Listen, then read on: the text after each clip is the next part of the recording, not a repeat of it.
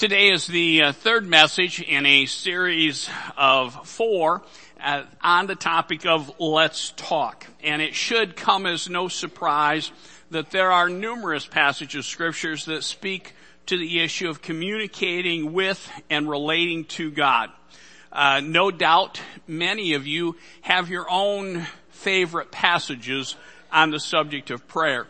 This morning, um, I'm going to do something they tell speakers not to do, and instead of having a narrow focus, I'm going to have a bit of a shotgun focus and kind of throw out a variety of things in the hopes that some of what I say will stick for each and every one of you, but something different may stick for each of you as well. I'm going to quickly throw out a few of the many verses that stood out to me for various reasons as they spoke to the topic of prayer. And then I'm going to pause a bit longer on one passage in particular. So let's just jump right in with some of the passages that speak to prayer. In Matthew chapter 18, Jesus says, uh, again, truly I tell you that if two of you on earth agree about anything they ask for, it will be done for them by my Father in heaven. Verse 20 goes on, it says, for where two or three gather in my name, there am I with them. And what I simply want to say about that passage is many of us, as we pursue a walk with Christ, we often have a tendency, and this is not to bash us because I'm looking around, I'm pretty sure we're all human and we have certain human tendencies. Um, if you're not human, please don't tell me because that'll make my head explode. Um, but, but we tend to focus, and when we think about this passage, we tend to focus upon the part there that says, anything they ask for, it will be done for them. Because we are inherently, God will help us with this, but we are inherently selfish. And so we have a capacity when we think about communicating with God on a personal level, and there is a tendency uh, to view Him like a giant vending machine, whereby we put our prayers in, and it rattles a bit and drops out the things that we desire unless we happen to push the wrong buttons and then we get something we didn't ask for. Uh, we, we have a great capacity to focus on that aspect of prayer. But to me, as I look at Matthew 18, 19, and 20, what I would have us focus our attention on today, or as you move forward, is the part that's repeated twice in that passage. For you notice again, it says that if two of you on earth agree about anything, and then he concludes by saying, where two or three gather in my name, there I am, or I am there with them. I would say let's not focus on the we get what we want passage or portion of that passage, but rather let's see that passage as an exhortation or encouragement regarding the importance of corporate prayer partnerships. There is something powerful when two people or more come together and seek the face of God and come to a sense of an agreement on something. So again, I don't look at it as a vending machine, but look at it as a reminder. Hey, it's important for me to perhaps even step out of my comfort level and pray with others. Sometimes intentionally and strategically. I will tell you, I don't understand how it works, and some of this goes against what I said last week as far as trying to figure out how it works. Diana and I both pray for our children, and we pray for our grandchildren. But I think we will both concede that when we make time to pray for them together, it seems like there's more happening than us praying separately. I, again, I can't, I don't, I don't understand it. And maybe it's just we expect more, so we see more. I don't know. But I think it matters. And so just think about Matthew 18, 19, and 20 as that reminder.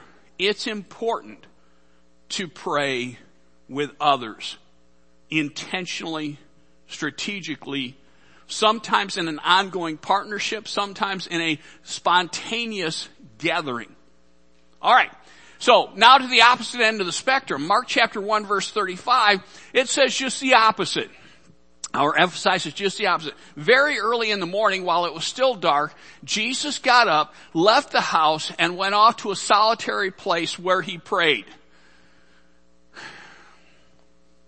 And I threw that in there. We looked at that in the first week of this series of messages, but I brought it back up again because, uh, again, I love the fact that it says he made specific, intentional effort to make the time available to pray and not to be crude or overly simplistic, but if it was good enough for Jesus, maybe it's good enough for me.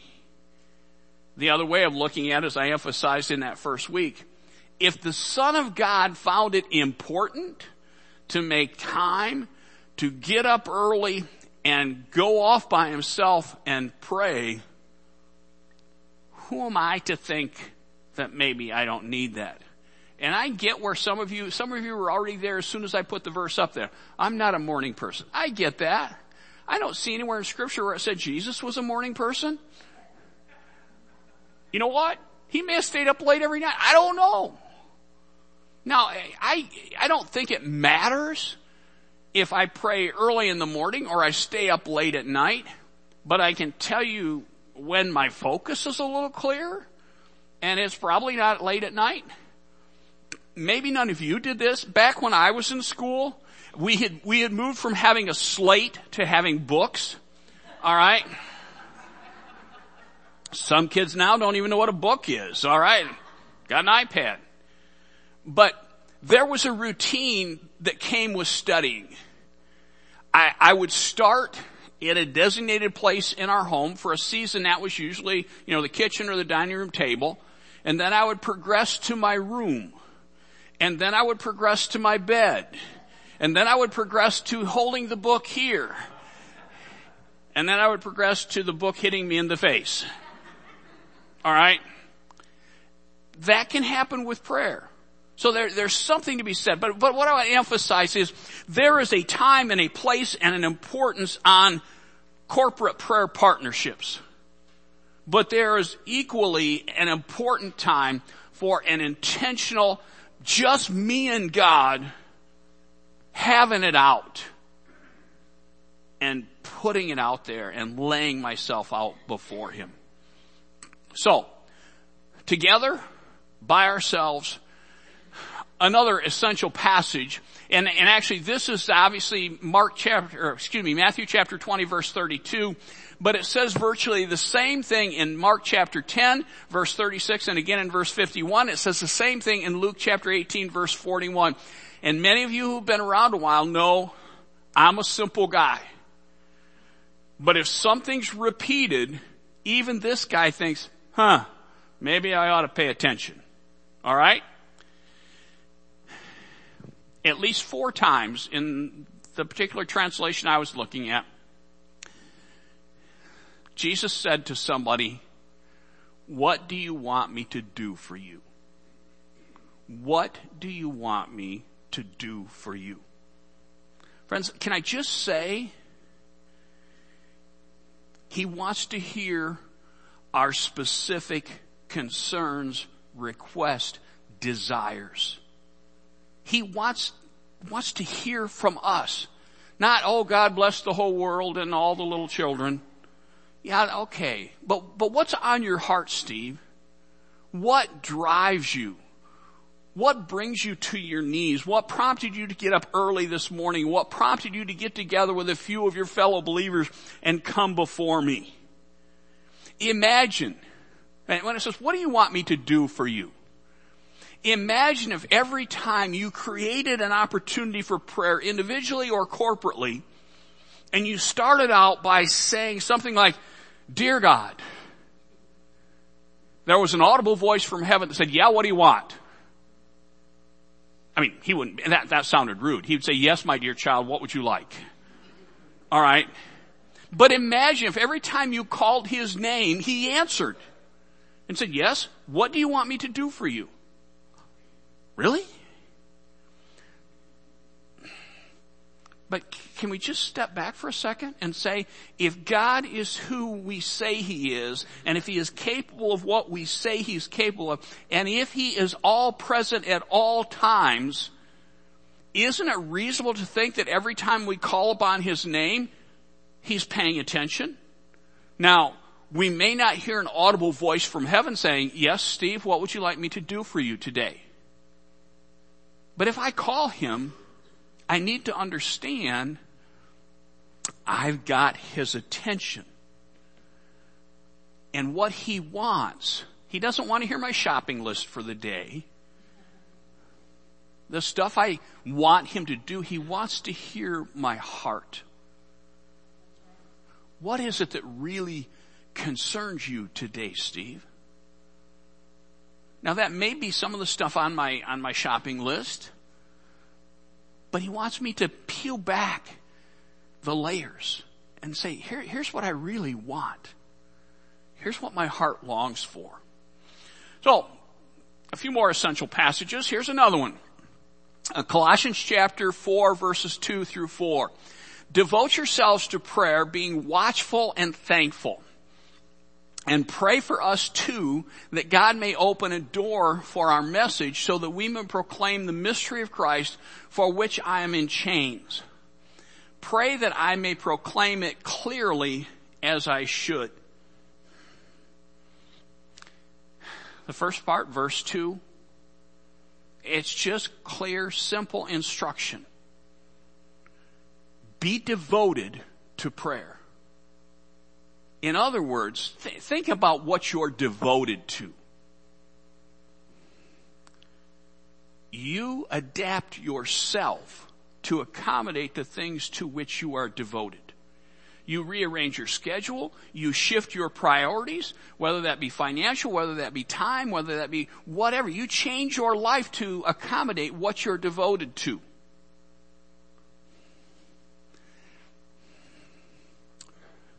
Be watchful. Be attentive. Be focused. When I, when I think about being watchful, it, it speaks of a degree of focus. And then be thankful. Be devoted in prayer. Be watchful in prayer. Be thankful in prayer. And then the latter two verses verse 3 and verse 4 there. And pray for us too that God may open a door for our message so that we may proclaim the mystery of Christ for which I am in chains. Now again, just unpack that for just a minute, alright? Paul's saying, folks, y'all pray for us. We're locked up, literally in chains, because we're devoting ourselves to the advancement of God's message to people who desperately need it. Pray for us. And it's interesting, he doesn't even say pray that we get set free. Do, do you get that? He says, pray that we're effective, that God opens a door for the message, not opens the door and sets me free, but pray that God will open the door for the message so that we may proclaim the mystery of Christ for which I am in chains. Pray that I may proclaim it clearly as I should.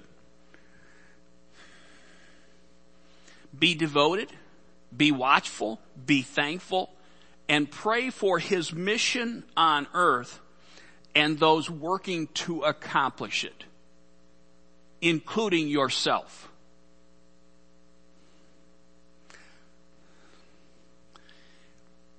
I wonder how often do we pray for the literal effectiveness of those who serve God by presenting the gospel at home and abroad. For their message to bear fruit, for their lives to bear fruit, for open doors for their message to be heard. How often do we pray for ourselves to be the one by whom it comes? You know, it, it, that was a rabbit trail. I'm not even going to go down it. But just think about the call we have to pray for his mission and to pray for ourselves as part of that mission. The next two verses I'm just going to reference, I'm not even going to turn there. Philippians chapter 4 verse 6 and 1 Thessalonians chapter 5 verse 17. Philippians 4, 6 says, pray in every situation. Every situation. I, I remember years ago, Diana had a, a piano teacher and she was an elderly woman who was a very faithful woman within the parameters of the faith of group of which she was a part. And it was a very, fairly, how do I say this? Uh, rigid environment and kind of a high church. There's a tendency to view God as somebody way out there, not somebody up close and real and personal. Now that's not bashing her or bashing her faith or that faith group, but that, that was just the, the, the, way they tended to view God. And, and at one point, uh, her elderly piano teacher had misplaced something. And Diana said, well, how about if we pray that you find it? And she was actually almost offended that Diana would think about bothering God with something that insignificant. And Diana said, well, if it matters to you, it matters to him. In every situation, we're invited to pray. And then First Thessalonians, what's that? She did find it. She did pray. She did, I think she let Diana pray and she did find it and she praised God because she found it. I'd like to tell you that changed her whole worldview. I doubt that it did. But it did give her a glimpse. 1 Thessalonians 5.17. Uh, you want to memorize a verse on prayer? 1 Thessalonians 5.17. Repeat after me. Pray continually. All right. There you go. You memorize your scripture verse for the day.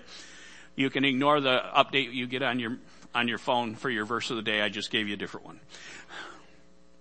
Pray continually. Now friends, again, that's not about walking around all the time with our eyes closed praying some kind of formal prayer. But if prayer is about relationship, then it is very natural for us to be in a continual state of engagement and interaction with the one to whom we pray. Now I am blessed with someone who uh, t- to live with someone who takes that literally and sh- there's always a conversation going on in our house. And sometimes I have to say, are you talking to me? Or are you just talking? Or are you talking to God? Because it's not always clear to me. But I appreciate the freedom and as someone who is content I, you know, this is a guy thing and I have to keep my word count down, alright, cause I gotta fit within the, the male parameters. I'm content to walk in the door and not say another word till I leave the next day and have to engage people out there somewhere. It's good to be reminded. Now that's not to say I don't think and I don't communicate with God in my thoughts. But I just love that reminder that if it is about relationship, then pray continually is a reasonable expectation. It's about an ongoing communication in the context of a real, personal, life-changing love relationship with an ever-present, all-powerful God. And then there's this one. One day Jesus was praying in a certain place. When he finished, one of his disciples said to him, Lord, teach us to pray just as John taught his disciples. Now there's a subtle, and I, don't want to make more of this than is warranted because I didn't do a huge word study. But as I read this particular translation, to me it's significant that it doesn't say, Lord, teach us how to pray. It says, Lord, teach us to pray. Alright, it's not about mechanics. It's about motivation. It's not about a style. It's about a lifestyle. Lord, teach us to pray. Teach us that we ought to pray. Teach us to be continually in prayer. Teach us that prayer is important to you. Keep in mind, now, now think about it. This is Luke chapter 11 verse 1. And for those of you who have not studied the Bible a lot like I have, Luke starts out with chapter 1. Alright? You guys are sleeping. You just didn't get that. Alright? I was picking on you. Alright? So we have 10 chapters of the story that's taken place by the time we get to chapter 11 verse 1. Up to this point in their relationship with, with Jesus, the disciples have walked with him side by side as he healed the sick, as he raised the dead, as he calmed a storm with just the spoken word, as he taught and fed the multitudes, thousands and thousands, as he cast out demons, he had even given them the authority to go out under his direction and perform ministry based on his authority. And I wonder, do you find it at all interesting that when they saw him perform his first healing, we don't have any record that they said, hey Jesus, teach us to do that when they saw him cast out the first demon, we don't have a record that they said, hey Jesus, show us to do that. You know, let us do that. When they saw him raise the dead, they didn't say, whoa, how, how can I do that? When they saw him feed 5,000 people with a few loaves and a couple of fish, they didn't say, well, yeah, we'd like to be in on that action. When he calmed the storm, they didn't say, wow, teach me to do that. Of all the requests they make after seeing all of that amazing stuff go on, they say, Lord, teach us to pray. As you, just let that soak in for just a, just a tad. But remember who's saying this. Lord, teach us to pray. These men were Jews. That means they have been raised from infancy in an environment where regular prayer was a part of the very fabric of their culture and their homes. They had grown up in praying environments. And it makes me say, what did they see? What did they observe or what did they experience in their exposure to Christ's practice of prayer that compelled them to say, Lord, teach us to pray? It's not like they'd never heard of it before. It's not like they'd never done it. It's not like they'd never been exposed to it. But something made them say, of all they'd experienced, I want some of that. Lord, teach us to pray. Among other things, and this is just my, my speculation, but I suspect that as they interacted with Jesus, they were experiencing firsthand the difference between a prayer life grounded in religion and one that is rooted in relationship. They understood that when Jesus talked to God, it was different than the prayers they had seen in the synagogue. It was a father and son dialogue and interaction. It wasn't what we've always done. For the balance of my time, I'm going to settle in a bit on the response that Jesus gave to the request to teach his disciples to pray. I'm going to switch to Matthew's rendition of the story. It's often called the Lord's Prayer. It's often called the Apostles' Prayer. It's also called the Our Father, depending upon which branch of the spiritual tree or religion tree uh, you have cut your teeth. Some of you have been around a while know that there have been times where Matthew chapter 6 verses 5 through 15 have been an entire series of messages. I'm going to bless you today and do an entire series in one message. If you didn't pack a lunch, uh, the youth have pizza coming, so we'll just. Seriously, I'm just gonna, we're just gonna quickly go through Matthew 6, 5 through 15. And I'm gonna make a few general comments as we go along. My, my prayer is that as we look at these things, somewhere in this process, if it hasn't happened already, there, there'll just be something that you think, you know what? There's some application that I can make here that will contribute to the development of my personal prayer times. So let's jump in.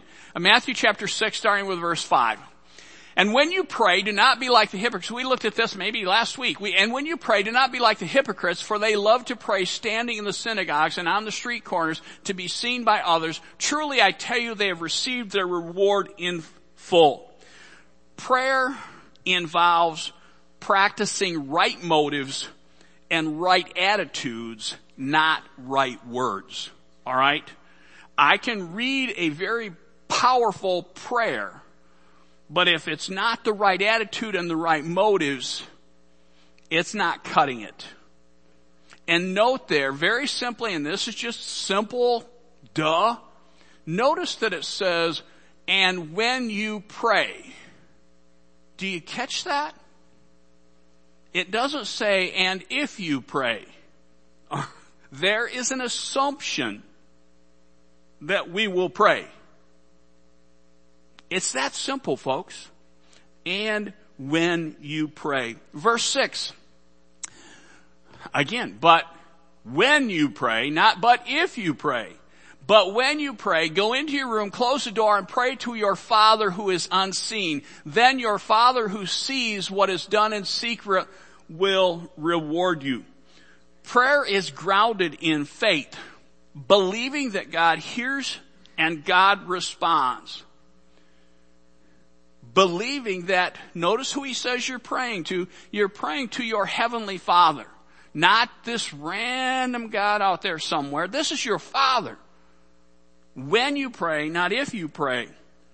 Believing that God hears, believing that God responds. Now please understand, believing does not necessarily mean understanding everything. Because as I've said repeatedly, probably every week in the series, there's a lot about prayer I just don't understand but I've come to embrace it. I don't need to understand it. it Doesn't say, but when you understand everything about prayer, then let's have a conversation. It's just when you pray. Verses 7 and 8. Do you get it here? And when you pray, do not keep on babbling like pagans, for they think they will be heard because of their many words. Verse 8, do not be like them, for your Father knows what you need before you ask Him. Friends, can I just say, it is important to understand the difference between a sincere, persistent request and senseless repetition. When I look at that babbling like the heathens, that's just going on and on and on. Please don't mistake me for say, be, for saying that if there's something that is really, really important to you, you shouldn't keep praying about it because he wants to hear our heart.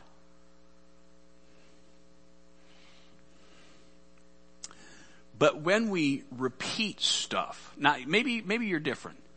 When we repeat stuff, sometimes it can lose its meaning and significance. So he's saying, be careful here. By all means, pour your heart out. But don't just keep repeating for the sake of repeating. I've told you before uh, that I grew up going to church, and in the particular church that, that I went to, there was a song that we sang every time the offering was received. Some of you have been there, done that. And, and it was interesting as a child even, I picked up on, I mean, it was like nobody said, it was like magic to me as a child. Just all of a sudden, the piano player or the organist would hit the first note, everybody would just automatically jump up and start singing this song. No hymnals, words on the wall were just a distant uh, fantasy, but uh, just it was like magic. Boom, up, And everybody would start singing the doxology. Praise God from whom all blessings flow. Alright? It was not until I was an adult seriously seeking after God that I went back and I looked at the words and there's powerful stuff there. That is good stuff. But for me, I'm not judging anybody else I went to church with as a child, but for me, that was just mindless repetition. It may have been incredibly meaningful for some of the saints next to me, but for me, it was just babbling. I knew the words. I sang them. I didn't understand all the words, but I, I read them. I sang them. Didn't read them. I sang them. So, so again, I, am not saying when I, when I use passage, uh, Matthew 6, 7, and 8, uh, Matthew, yeah, Matthew 6, 7, and 8, I, am not saying don't repeat yourself. I'm not saying don't pray about stuff that matters and, and, and cuts to the core of your being. But just understand, there's a difference between sincere, persistent requests and meaningless repetition. Verse 9. This then is how you should pray. Our Father in heaven, hallowed be your name. Like many of you, I grew up memorizing this prayer. But can I just say, step back for a minute, like maybe you've never heard it. And just soak this in for a second. The very Son of God says, and is recorded in His Scripture for all of time, this then is how you should pray. Now think about it. I don't know what you do for a living. I don't know what you do for recreation. But imagine if an expert in the field that is important to you said, this is how you should do something. Do you think you'd actually sit up and pay attention and say, he knows what he's talking about. I better listen. If the very Son of God says, this then is how you should pray, Wow. Newsflash. Take notes. This then is how you should pray. Prayer is an opportunity to address the Father in the name of Jesus. Jesus taught here very simply that prayer always starts with God and not with us. Through Jesus, as recorded in Hebrews, our high priest, we have the privilege of approaching the God of all creation and calling him Father. I think that in teaching us to pray, Jesus never wants us to lose sight of what a blessing it is to be adopted into God's family and to be able to call him Father.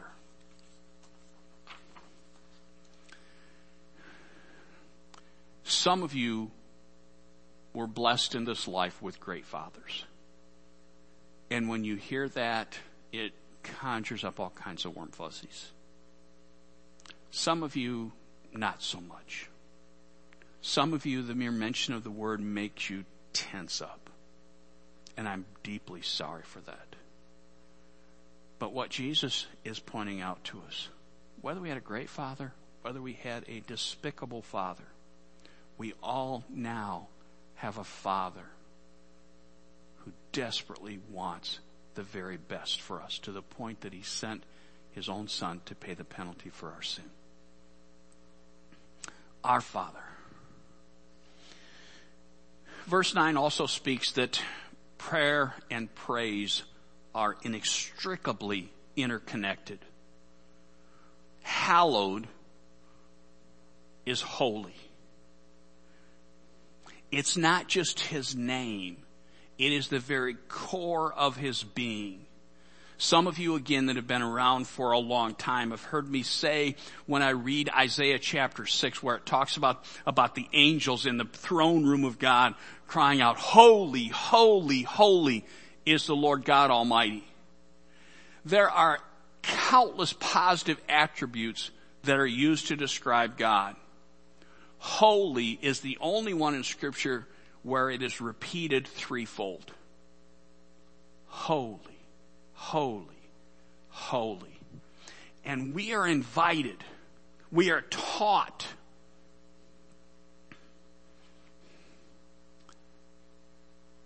that we can call the holy, holy, holy God of all creation our Father in heaven. We start by the relationship. We start with our praise. Friends, I, I get it. I know what it is when life is painful. Without exception, no matter what our situation or what our circumstances, no matter what we're praying about, God is always worthy of our praise. Life may stink,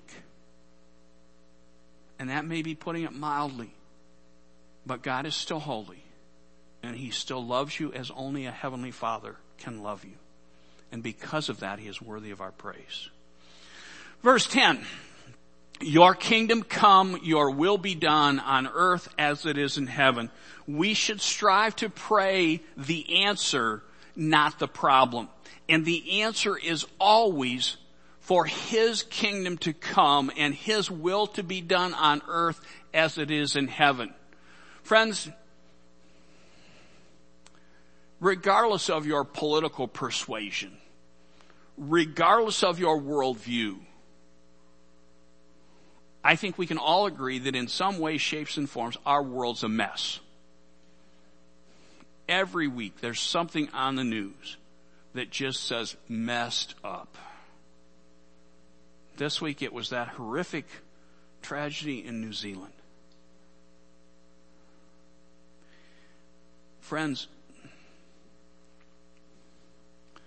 the fix is not who we vote into political office. The fix is your kingdom come. Your will be done on earth as it is in heaven. Yes, pray about your concerns, but pray the answer, not the problem. Verses 11, 12, and 13.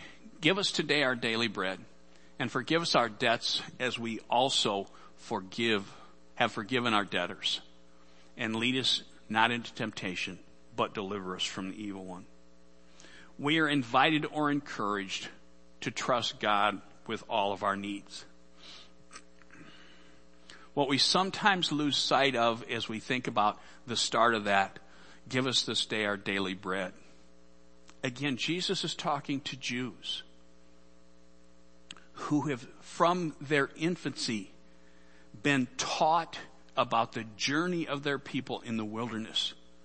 When they were starving and desperately crying out to God for food.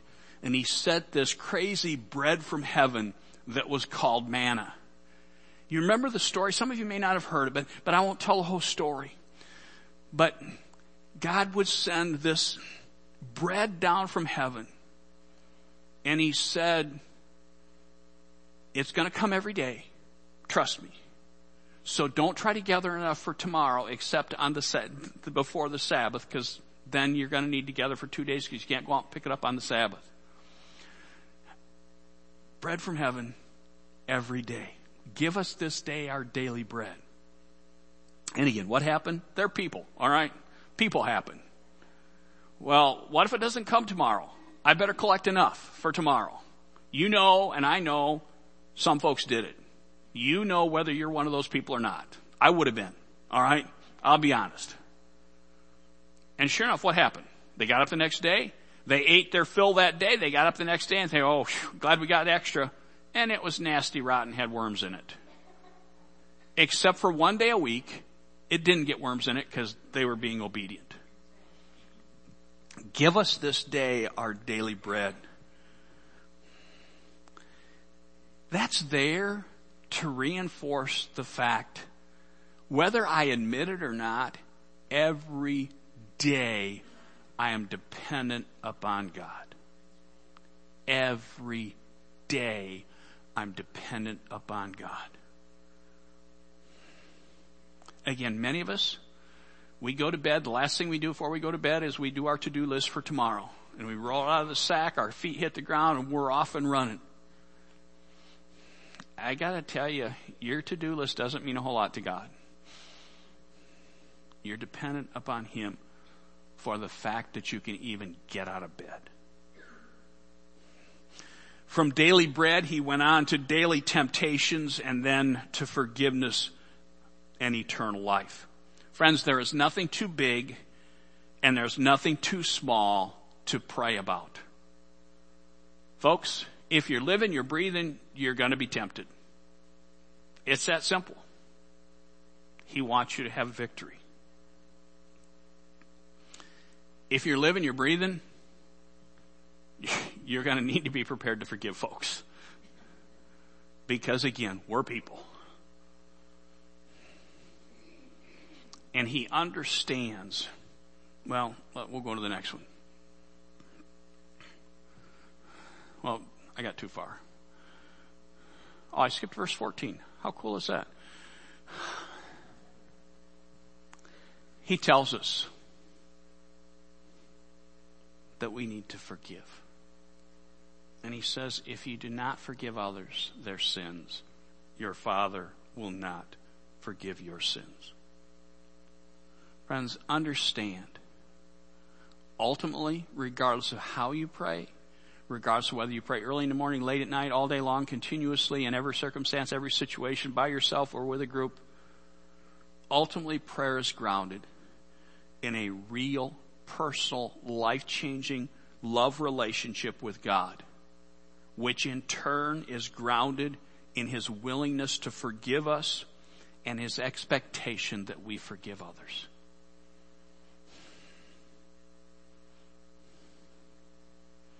I wonder how many times that's a roadblock to our prayers. Whether you've been living in an intimate relationship that is real, personal, life changing with Christ for many years, whether you're just investigating what it might look like to be in a relationship with Him, or whether you're somewhere in between, whether you consider prayer to be one of your greatest spiritual strengths, or whether you're still intimidated or confused or guilt ridden by the topic. Oh, there's 14. That was special. All right.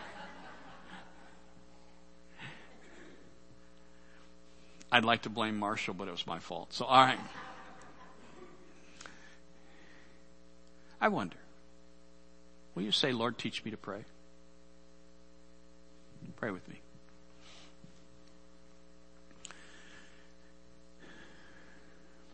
Quiet yourselves for just a brief moment.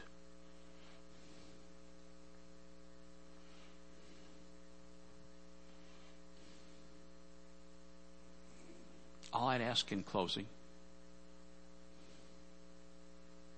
if you want to take a step forward in your communication patterns with God, if you want to remove some of the barriers and, and cut through some of the guilt and the confusion and the comparison and the, the self-consciousness, I just invite you this morning, just in your heart and in your mind, to say, Lord, teach me to pray. Thank you, Father, that you responded to the disciples when they, when they asked that. And thank you that you will respond to us when we say, Lord, teach me to pray. It is in Jesus' name that we ask this. Amen. Diana and Greg.